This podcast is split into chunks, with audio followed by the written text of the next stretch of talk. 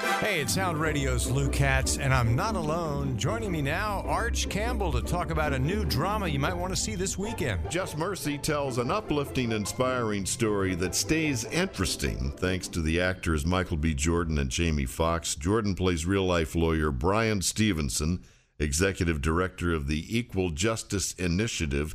Jamie Foxx plays one of his first clients accused of killing a young white woman and sent to death row despite evidence to the contrary. The first time I visited death row, I wasn't expecting to meet somebody the same age as me.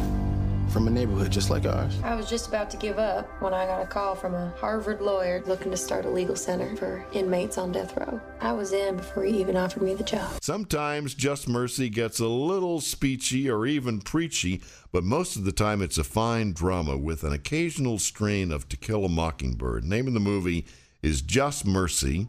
Worth three stars or three barks on your Hound radio. PG 13 rated.